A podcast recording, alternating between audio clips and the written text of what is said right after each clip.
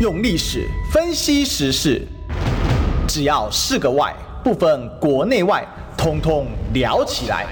我是主持人李义修，历史哥。周一至周五早上十一点至十二点，请收听《历史一起秀》。各位中广听众朋友，大家早，这里是《历史一起秀》的现场，我是主持人历史哥李义修。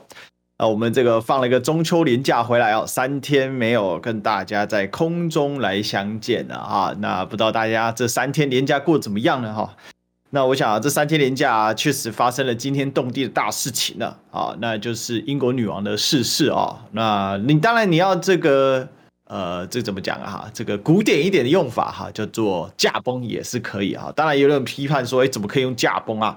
呃，其实有人说用薨逝啊，薨逝是指这个中国古代对王啊啊的一个用法啊，但是这个王必须是没有实权的王啊，薨呢哈就是这个嗯做梦的梦，好，只是下面那个像那个戏啊，把它换成死啊，那个字念薨啊，和翁薨啊，薨逝啊，那个对没有实权的王可以的哈，但是英国因为它的最高的。呃，这个抬头啊，title 啊，就是事实上就是王哈，那就是他们的英国的实际的主人吧，所以用驾崩哈，我觉得并不违背这个所谓的传统礼制啊。好，那从这样的开头，大家也知道，我们接下来聊聊历史啊，聊聊国际的一个脉动哈。那我今天故意下了一个标题啊，叫“大英帝国已成小英王国”啊。那为什么呢？哈，我们今天其实还是要来讲一下。我还是一直认为哦，尤其我一个学历史的，一定要跟大家说，二零二二年真的是一个呃，我们可以说叫做 game changer 哈，就是呃这个转折点啊，哈，那或者是这个历史的一个转捩点啊，非常非常的显著啊。你可以看到世界各国发生了这么多的事情，就没有想到这个向来身体非常健康的英国女王，竟然。在接见了新任首相 Truss 啊，这个特拉斯之后呢，结果隔天就走了啊，这简直是让人家觉得非常的惊讶啊。那不过从他的岁数来说，九十六岁的高龄啊，事实上，呃，这个随时可能会离开，好，这也好像也不是那么意外，因为老人家确实身体是非常非常的脆弱的啊。那我们就话说回来吧，啊，很多人以为这个叫做称为英国女皇啊，好，那我们就叫英国女王。事实上，我自己过去曾在我自呃呃的自己的另外一档，我自己听到的有解释过这个抬头的问题啊。我们要先了解一下，英国是王室，不是皇室哈。在西方的用法里面的 king and queen 啊，就是 king 或者是 queen 啊，这国王。或者是女王，女王叫 Queen 哦，哈。那如果王后的话叫 Queen Consort 哦，这是英国这很重视这个文字的精确定义啊。哦，那女王她不是哦，你虽然叫 Queen 哦，但她不能叫做王后哦，她要叫女王。好，这也很重要。为什么？因为她是有实权的哈，她是真正的，她的老公是怎样？是王夫啊，女王的丈夫啊，不是所谓的。国王哦，这不是 king 哦，他是王夫哦，哦，这他是女王的配偶啊，所以这件事情我们一定要用的很清楚啊，他是 queen's husband 啊，女王的丈夫啊，女王的丈夫，所以你可以把它理解成为说，这个现在世界上女总统、女首相也蛮普遍的嘛。那女总统、女首相她的老公你不会叫他男首相吧？不可能吧，对不对？女首相老公你会叫什么啊？叫做首相的先生，我们有时候叫他第一先生。啊，那总统、女总统的这个丈夫呢，我们有时候也叫第一先生啊，或者叫怎样啊，总统老公，哦，会去做这样的一个这样的这个称呼吧。好，所以这个抬头我们要先给弄清楚啊。那皇是为什么来的呢？哈，我们今天来稍微解释一下。其实英国女王或者是英国王室有没有持过皇这个抬头呢？哈，就是所谓的在英文里面叫 emperor 或 empress 啊，就女。女皇啊，或者是皇帝啊，皇帝指称男性啊，女皇就指女皇帝的意思啊。那事实上是有的，但现在已经没有了。最后一任所谓的英国皇帝或英国女皇，就我们就讲这皇的这个抬头啊，哦，这个皇帝这个抬头啊，事实上呢也不是英国的，它是叫印度皇帝。好，所以这是一个冷知识，但是这个也是要从哦这个抬头的不一样，我们可以去好好理解啊。这个世界的变化。那有人说，英国女王不就是个象征性的这个吉祥物吗？吉祥物的过世啊，虽然呢，它对这个社交传媒有一些影响啦，哈，不过啊，它对这个世界局势有什么影响呢？哈，今天我们就来解答一下这个问题啊。我先说结论吧啊，女王的逝世绝对不是单纯的一个吉祥物的死亡啊。它事实上呀，也可以象征一个时代的结束，而它极具代表性，而且它有实质的影响力。好，且待我今天呢，哈，那个慢慢来做一个分享啊。首先呢，我们要先从英国体制的这个逻辑去解构啊。英国呢，其实它全称叫什么？叫做大不列颠与北爱尔兰联合王国。所以呢，它其实啊，它的英文的正式的名称通常会把它缩写成叫做 United Kingdom 啊。为什么呢？哈，因为呢，事实上它叫做联合王国哦。我们把它分成英国，是英格兰占据主导的地位哦。当当时的哈，在过去，因为中国刚开始接触英国的时候呢，事实上。呃，是非常的早的啦，哦，再加上啊，这个翻译啊等等的一些状况啊，是所以一开始就用 England England English 啊这样的一个英啊，就变成英国啊这样的一个翻法。但其实正式的说法，在国际场合一般都叫什么？叫做 UK 啊 UK 啊，就 United Kingdom 联合王国的简称哦。好，那在这个中文语境当然有很多的翻法，台湾就翻作联合王国啊。那在中国大陆呢，一般有时候翻作英联邦啊，英联邦。呃，United Kingdom。那另外一个呢，很常让人家搞不清楚，叫什么？叫做呢，大英国协王国，或者叫做英联邦王国。哇，这个真的就很复杂了啊！这个真的，你学会了这个，就代表你有一点点知识啊。那也可以呢，怎样谈吐的时候怎样增加你的厚度哦。好，那今天呢，我们就来当一下小科普小老师，顺便跟大家聊一聊这段历史啊。英国大英国协什么东西呢？大英国血其实来自于所谓过去大英帝国啊，大英帝国啊，我们都知道叫日不落帝国，那是泛指当时英国在全世界上啊，到处都有它的什么殖民地跟领地。哦，所以呢，这个太阳从这边升起，那边呢是不会落下的，因为环地球一周，通通都我的地。哦，所以呢，太阳在我的帝国是不会下落，所以叫做什么？叫做日不落帝国。当然，今天已经变成日落王国了啦，但是很不一样的世界啊。大英帝国呢，在英文里面的泛称一般叫做 British Empire 啊，就是说，呃，这个 British 哦，这是什么字呢？好，这个就是不列颠啊的大不列颠啊，因为英国其实这个岛屿啊。哦，就是英格兰加苏格兰加威尔斯啊，这个英国的这个本岛啊，我们叫做什么？The 这个 The Britain 啊，就是大不列颠啊。所以英国是不是你有听过叫做大不列颠及北爱尔兰联合王国就是这样来的嘛？哦，就大不列颠打。英格兰加苏格兰加威尔斯，好，再加上一个北爱尔兰啊，原本是爱尔兰哦，它就是一个大的岛哦。你看那英国的主体，那这个大岛有两大有三大部分组成哦，啊，两个主体是一个是英格兰，一个是苏格兰啊。那北边的苏格兰，南边的英格兰。那英格兰的旁边还有一小块啊，那一块叫威尔斯啊，威尔斯啊。那另外旁边那个岛屿就是爱尔兰啊，所以它是这个地理上的一个概念啊。OK，好，那大英国协王国是什么呢？哈，这个叫做 Commonwealth Realm 啊，就是说以英国。王室作为他们的呃，就是以英王作为他们的王这样子的一个啊，就是说大英啊，大英国协的呃王国哈，台湾翻叫大英国协王国，那呃中国大陆那边翻作叫做英联邦王国了哈啊，这个翻译都可以啊。不过整体来讲啊，就是以英国的王作为他们的王，在目前还有十五国。那这个主要啊最有名的几个，比如说加拿大啊。哦，那澳洲啊、纽西兰啊，所以大家常讲的这个五眼联盟里面啊，其中除了美国之外，有四眼啊，都是英联邦王国啊，或者大英国协王国啊，他们都有共同的女王哦，所以女王在这上面啊，其实占据了一个，你有没有发现开始出现它的一些重要性？说这这个象征的意义有这么重要吗？其实这是我们。华人世界很难理解的，因为毕竟呢，啊，这个华人世界里面的帝制啊，哦，早在什么时候就没了吗？呃，在一九一一年的时候，啊，随着清王室的退位，啊，清皇皇室的，啊，就溥仪的退位，啊，基本上终结了帝制。虽然后来短暂有所谓的洪宪帝制，还有这个溥仪的复辟啊，不过整体来讲啊，很短。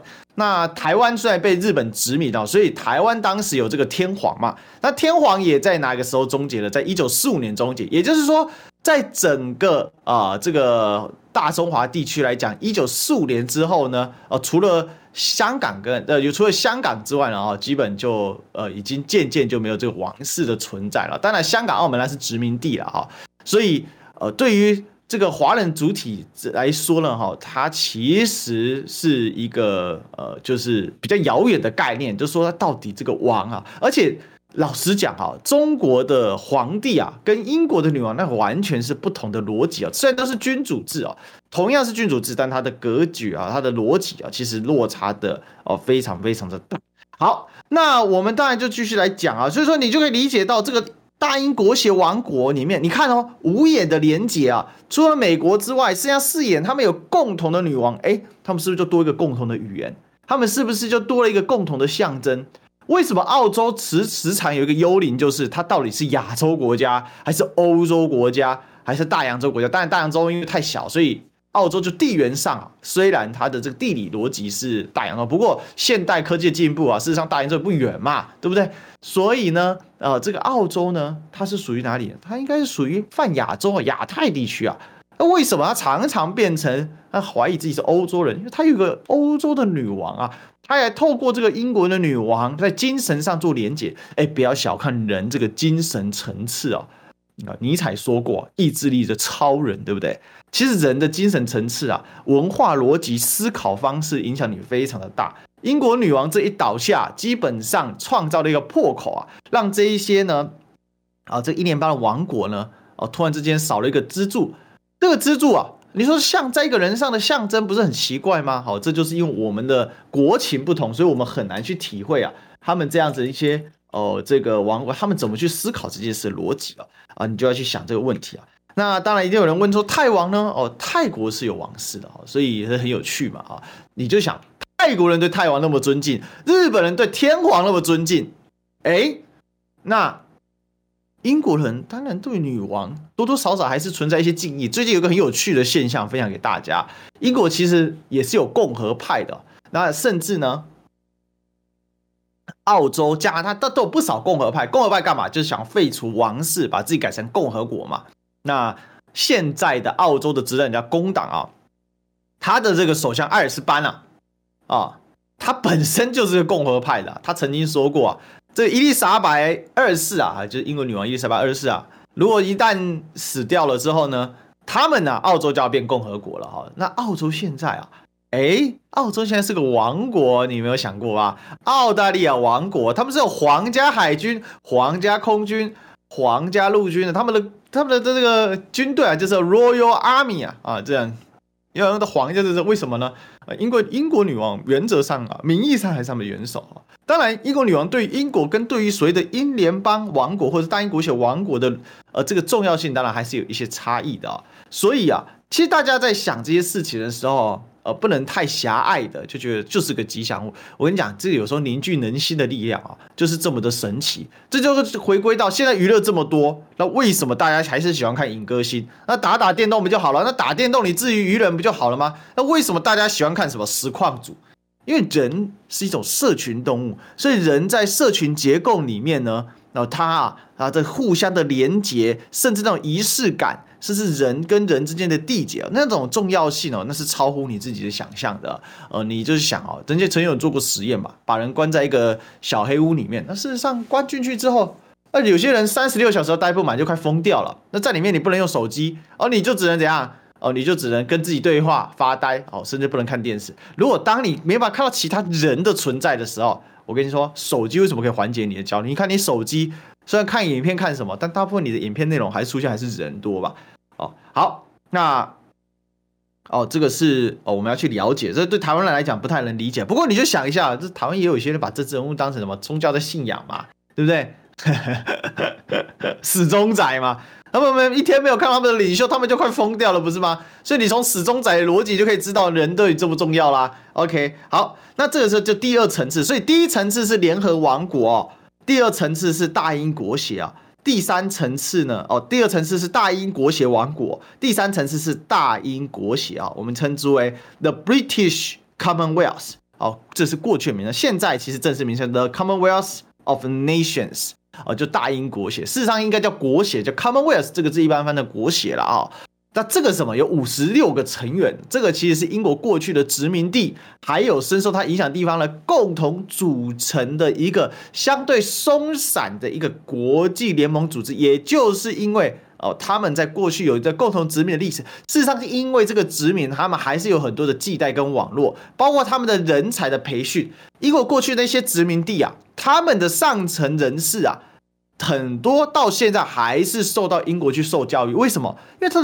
爸爸是这样教育，他的爷爷是这样教育，他的爷爷的爷爷是这样教育的，对不对？哦，所以他这几代人下来的，五六代人，从十九世纪到现在，这一些他的人际网络，主要就是跟英国形成这个结构，这个结构很难打破。他的上层的这个思考逻辑，他们还是非常英化的。所以你可以看到，现在很多欧洲的呃这个老殖民地啊，比如说在非洲这各地的这些国家，很多到现在它的官方语语言呐、啊，它到现在还是英语。啊，那法国殖民叫法语啊，你就会发现它还是有这样的一个状况。那别的不说啊，英国最大的、最重要的殖民地是什么？印度。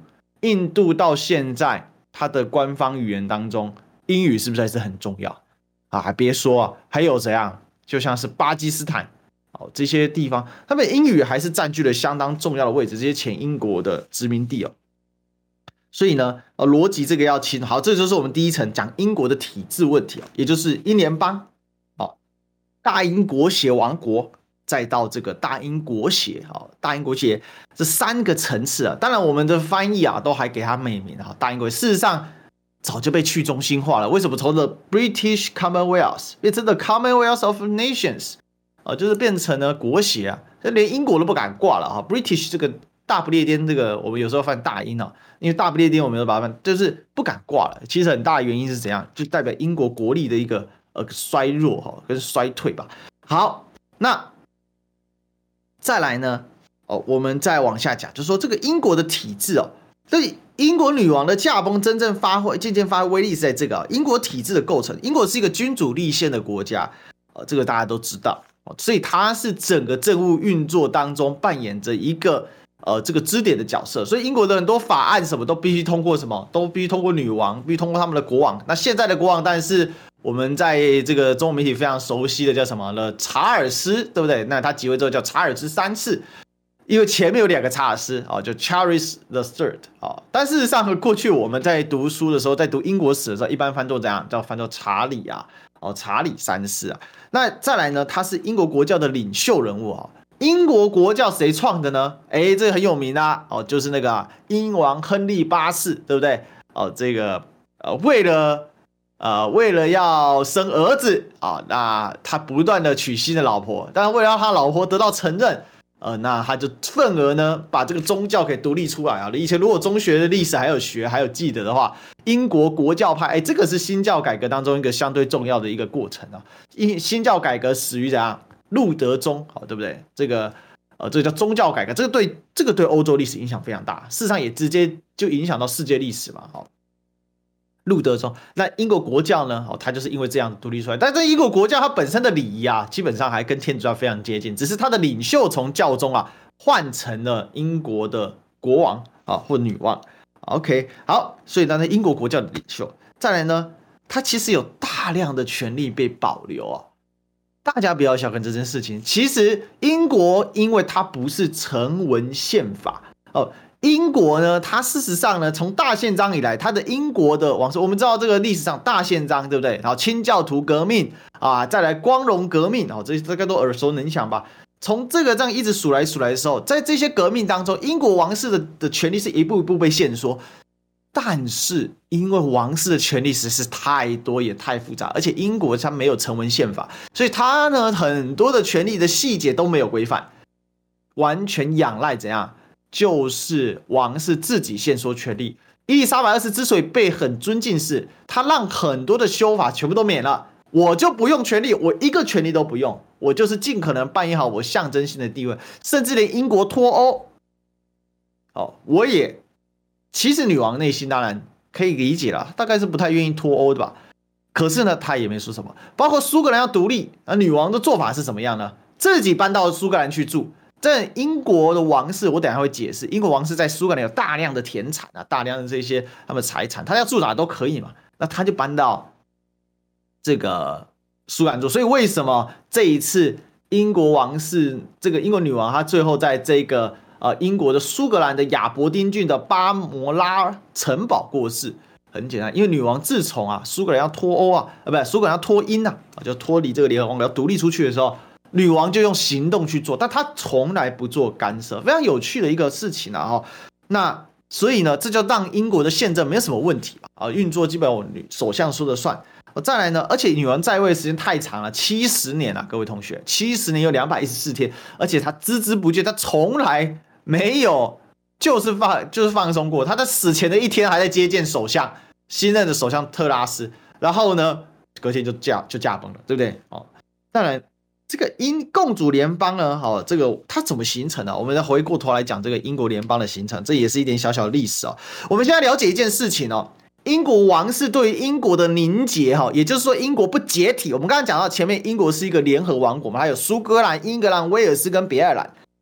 对他的不解体有没有极具影响力？我跟你讲，别的王子有没有？我不敢确定。但是伊丽莎白二世肯定是有的。好，他肯定有极大影响。而且英国王室本身，其实讲直白一点，他是苏格兰王室的直系后代。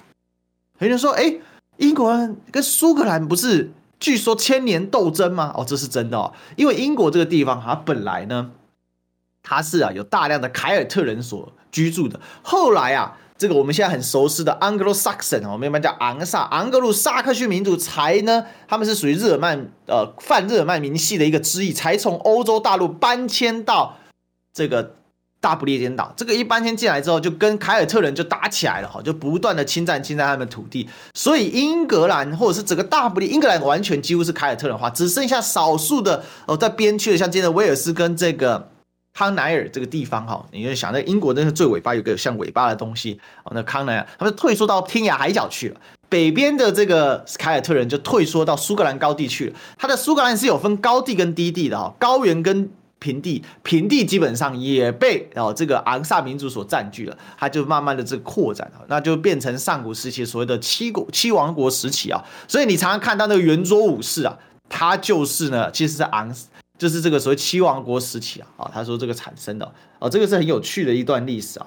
好，那以前我们在学英国史的时候，学这段学的快死掉了哈，非常难记啊，什么 Sussex 啊，那个 Essex 啊，然后什么 Northumberland 啊，好多好多啊，哇，所以以前这个听到，那这个事情呢，它就是外藩入继啊，它本来呢，它其实是原本英国王室的什么？英国王室的母系。苏格兰王室的父系，今天的英国王室是英格兰跟苏格兰王系的直系后代，但有趣的是，苏格兰的父系，英格兰的母系外繁入继的结果啊，非常有趣吧？哦，所以你就说，这么大的英格整个联合王国主体是英格兰，可是他的王是从苏格兰来的，就是因为这样子一个逻辑，所以呢，英王啊。本身在苏格兰跟英格兰呢，它其实它的头衔有时候是不一致的哦，呃，有时候不一致，因为苏格兰呢，比如说这苏格兰很多王叫詹姆斯啊，哦，所以呢，这个詹姆斯他排了好几代啊，比如说第一个苏格兰入继到英格兰的这个苏格兰王啊，他叫做在英国英格兰称叫詹姆斯六世啊，詹姆斯一世，因为他是英格兰第一个詹姆斯，可是他是苏格兰第六个詹姆斯，所以叫在苏格兰要称詹姆斯六世，所以这叫做联合王国。那你就说。英王是谁？有没有象征性？能不能凝合这个国家？重不重要？非常重要。那苏格兰独立出去，那英格兰则领土再少一大半哦，而且少了非常大一块。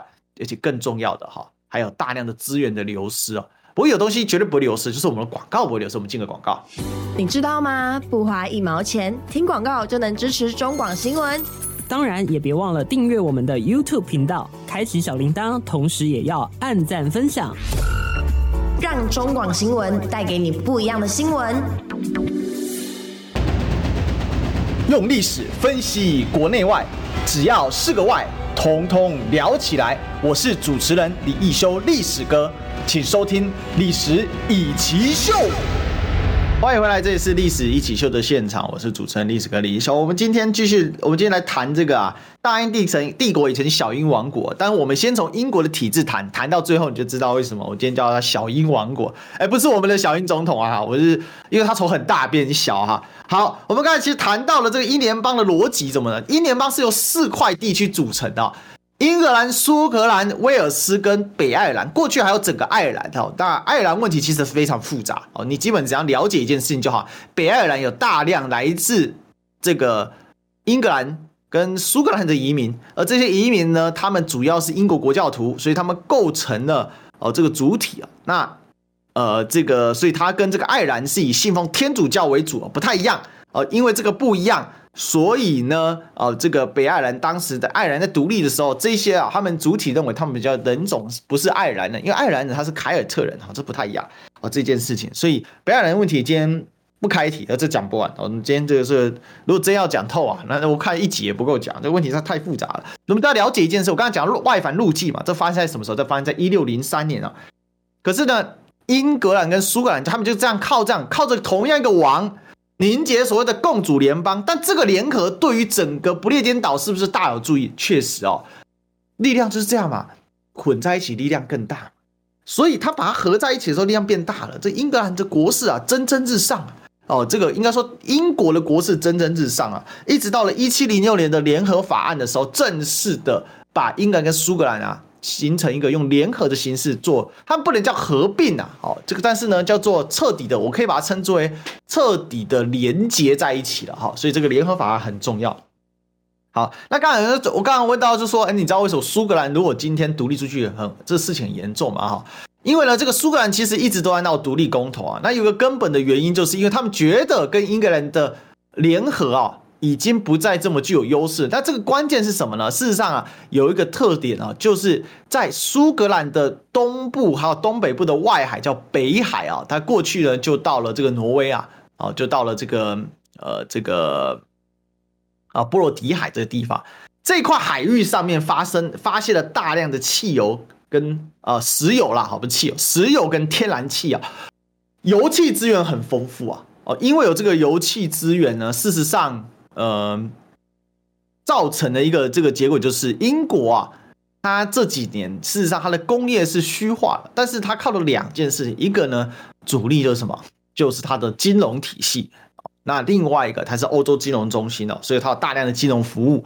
因这个欧洲最好的金融服务跟金融的市场就是伦敦的证券交易市场嘛。那另外一个就是靠了这个油气，你就想英国，哎，英国不是第一个工业革命的国家吗？它的高铁有吗？啊，这不是很强嘛，对不对？啊，对，英法联合高铁，但这法高铁好像主要是法国人在发明的，哦，这个好像也有一些工业啊，但是基本都是以跟欧洲结在一起的。但它单独工业比较有名的是宾利车吧？但宾利车向来不是个大众款式嘛，它是一个高贵的名车没有错，但它世界的上面它是以名贵品牌，而非是像是日系、韩系车哦，这大量生产。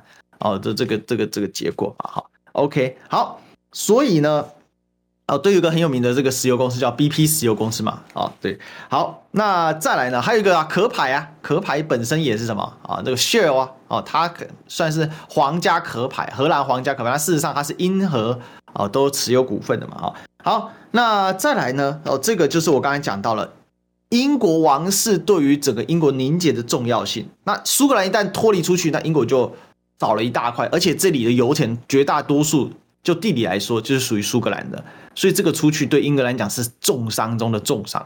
我跟你讲，现在一个大危机了，新任的首相特拉斯啊，跟前任的首相强生啊，事实上他们跟苏格兰的呃这关系都不是很好。保守党向来啊不会跟苏格兰关系太好啊。事实上，苏格兰民主党在崛起之前呢，苏格兰主要的席次啊，哦就是以英国工党为主啊。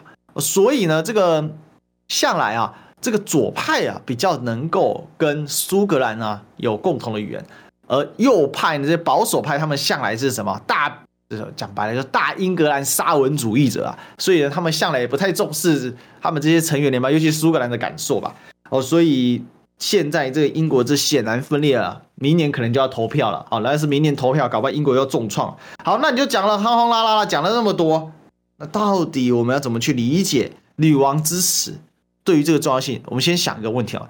英国虽然它从大英帝国变小英王国，为什么？我刚才讲到，过去有所谓大英帝国五十几个、快六十个殖民地，五十六个殖民地全部瓦解掉的一个一个丢掉，包括像香港也没了，对不对？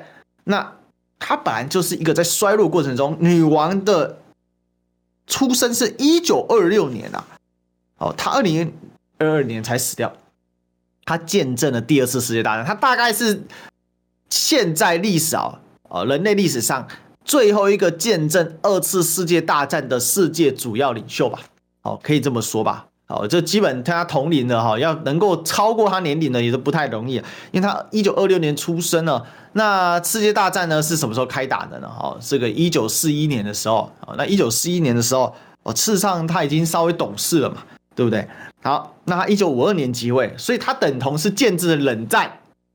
冷战的高峰，他在位的时候，冷战的高峰，冷战解体，后冷战时代，甚至见有人说他见证了新冷战时代。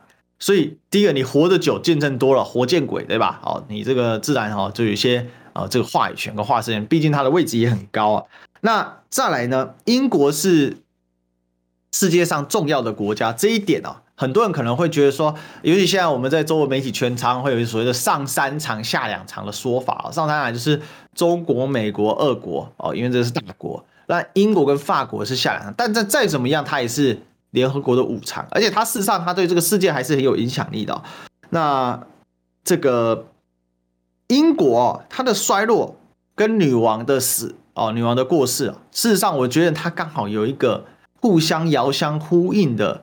呃，一个一个这个一个一个对应啊，当然很多人会批判啊，哈，就是说英国它对中国很坏嘛，哦，卖鸦片啊，鸦片战争啊，殖民中国就割割让香港等等的，这个确实啊，这个殖民的罪啊，或者我们说呃，这个所谓的帝国主义的侵略这种东西，我不认为要把它洗白，绝对不用。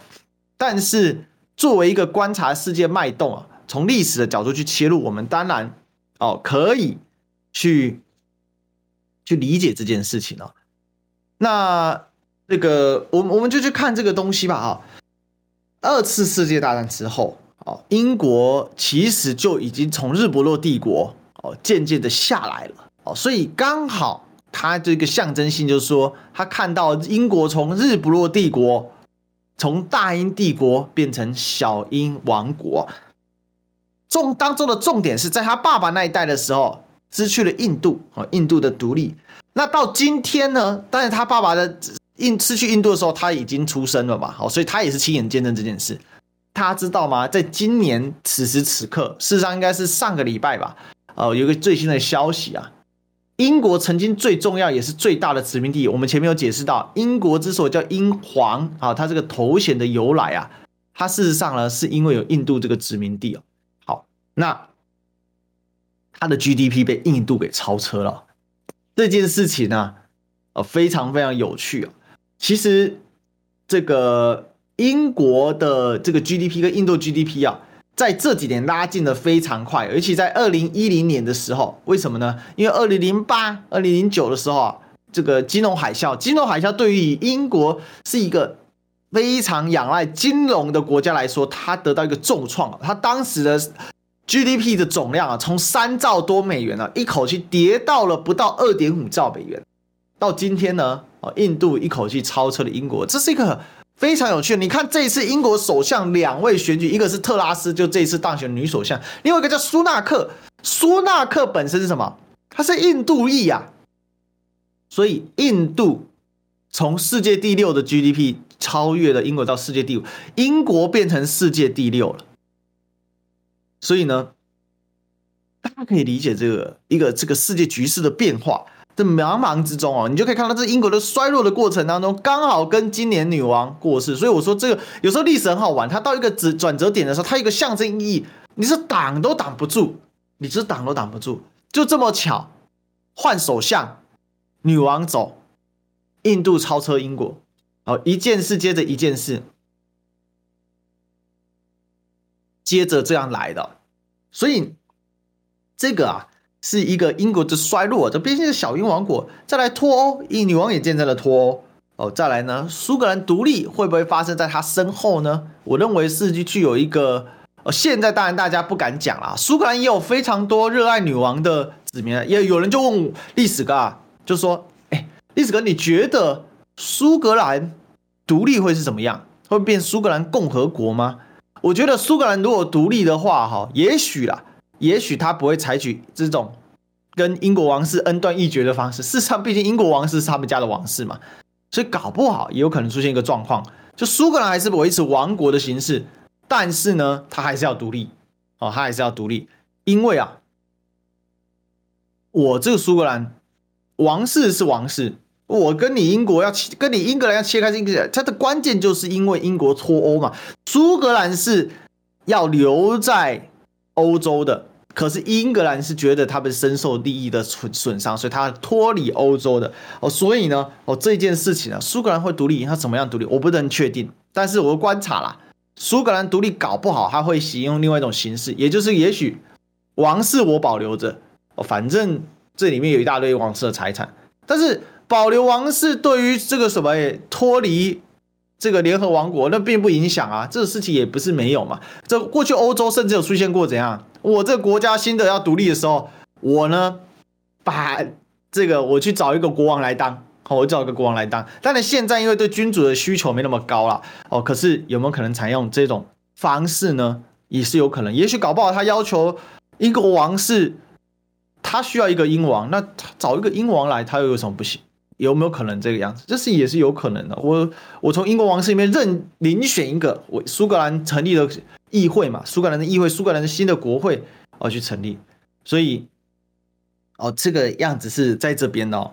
那最后第五个其实是影响这个事件很重的，而且我觉得这个对于整个美国是有影响的哦。我们等一下会来解释这件事情。也就是我认为，在整个我们刚才讲到，英国是由三个层次所组成的，最外圈叫大英国协，哦，它是最松散的，哦，它是一种联合，它是一种政治上的一种，是你可以把它讲成一种联谊会，但是它又具有一定程度的，你就想狮子会吧，哦，这个大英国协可能有点像狮子会吧，国家跟国家之间没有任何实际的呃这个牵制能力，但是呢。他们本身具有一定程度的联谊性质，那彼此之间应该透过这样的一个平台，可以有一些交换合作、互相合作利益一个沟通的平台，就像狮子会一样，哦，就像这个 福伦社一样，对不对？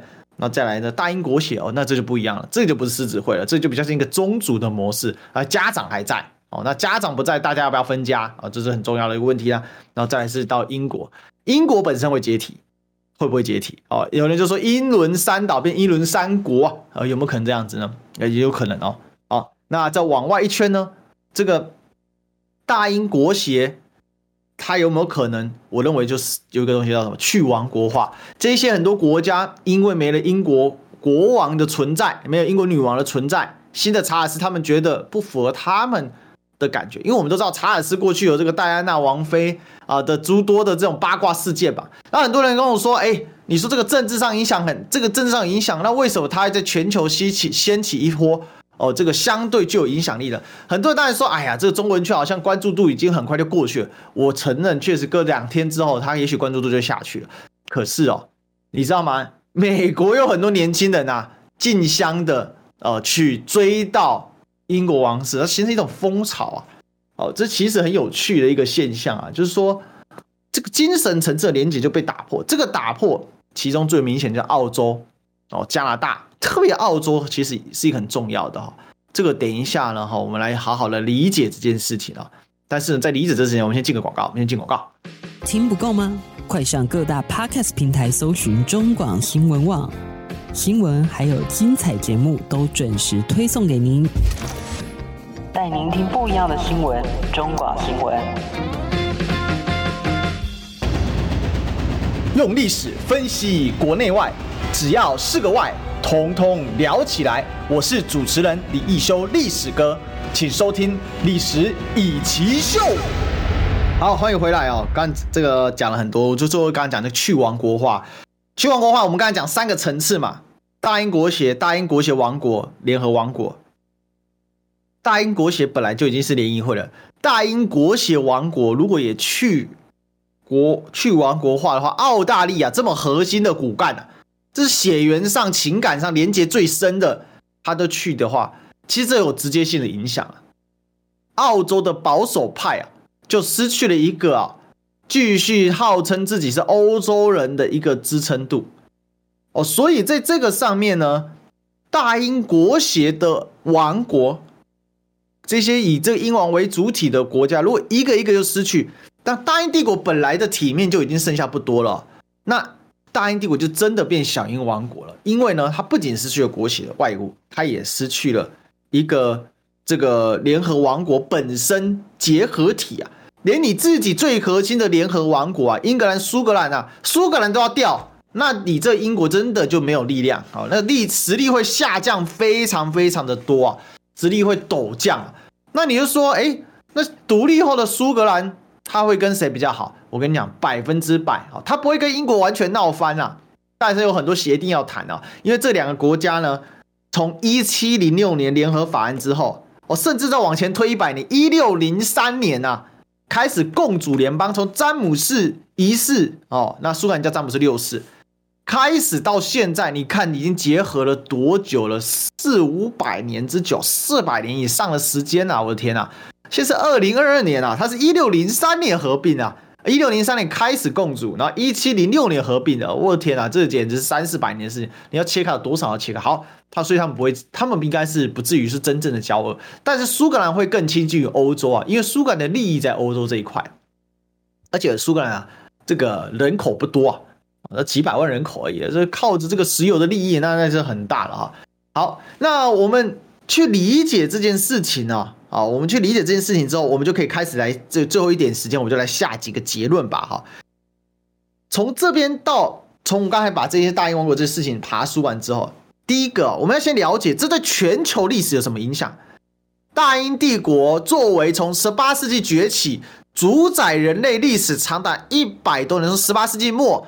整个十九世纪、二十世纪上半叶，大概主宰人类历史一百五十年哈，最强大的帝国，后来被美国接手了。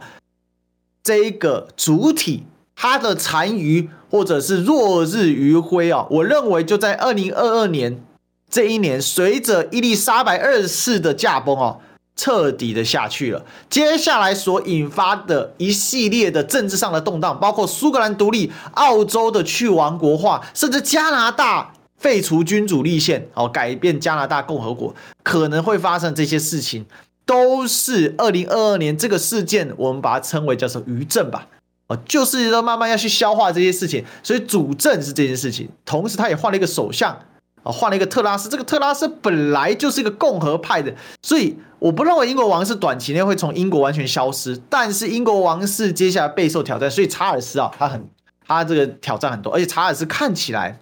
他跟他妈妈就是不一样了哦，他他那一天在签署那个新的文件的时候，他那个桌面上有两个很大的文件，旁边放了一个小小的墨水盒哦。查尔斯在签的时候呢，那个墨水盒他希望把它移走，因为他没有空间可以签名，他就一直示意旁边的人，那旁边人一时没有会意过来，他就摆了一个呲牙的这个表情，哦，对不对？就是摆了一个呲牙的表情啊。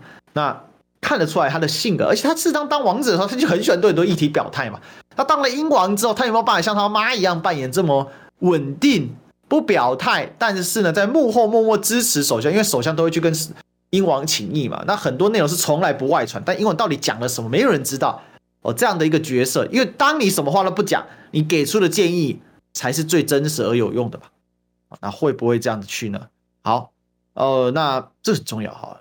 苏格兰在英格兰的上面哈，就是大在英国那块地图的北边就是苏格兰了。好，所以呢，新手带。呃，新时相，呃，不，新 新时代，新首相旧体制的瓦解，好，这是我第一个注解。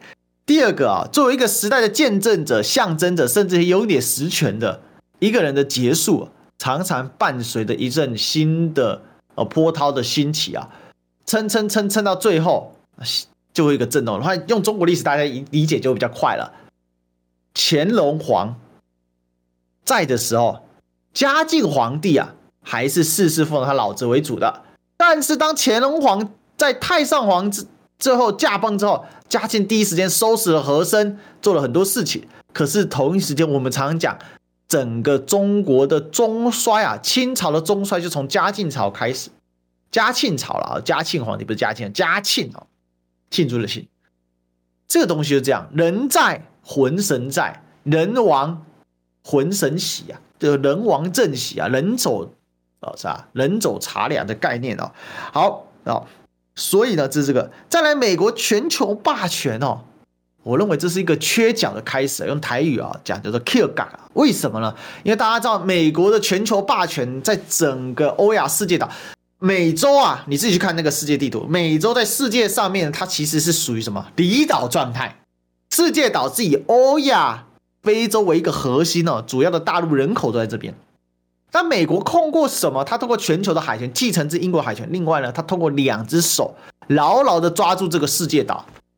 在东边，它用的是日本；在西边，它用的就是英国。两个最重要的岛国啊，世界上有几个重要的大岛国啊？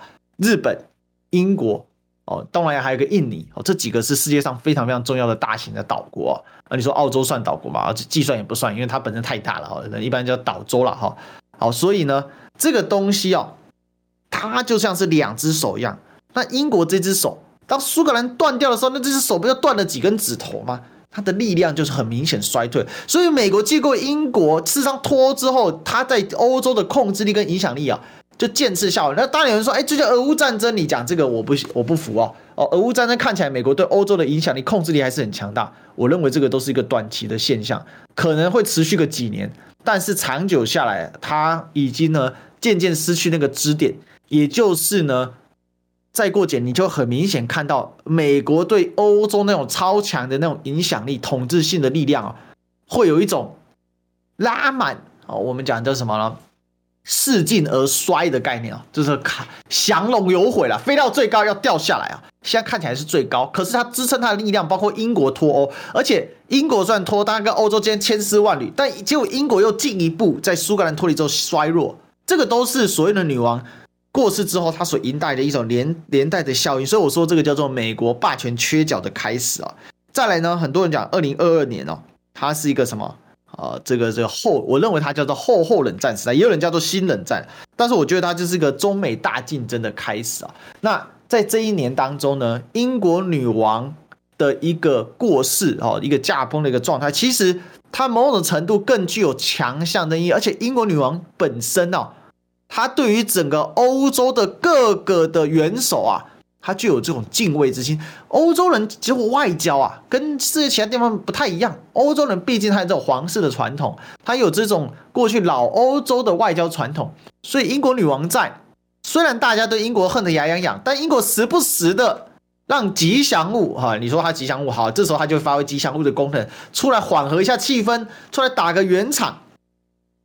哎，这个效果别的不说，还真的是有一些效果，大家还卖个几分。呃，这个，呃，这个薄面哦，但是呢，今天英国女王一系不在了哦，事实上，这个薄面就渐渐消失。别的不说，你就想法国人够高了，法国人很讨厌用英文讲话，对不对？哦、这我们一个传说嘛，法国人会英文，他绝对不会告诉你他会英文这件事嘛。可是呢，你知道马克龙对英国女王过世他所发表的演说，他用什么呢？他是用他是用英语啊，哦，他是用英语啊。这件事情其实就象征着英国女王啊、哦。在法国，在整个欧洲，它的一个实质的影响力，而这件事情间接就代表美国的实质影响力，这种文化的影响力，这种文化的控制力，英国王室受瞩目的程度，都会随着女王的驾鹤西归啊，哦，渐次的就衰渐渐衰落，这个影响是深远的。所以你只是把它当吉祥物，我认为都是被所谓的政治现实，就是。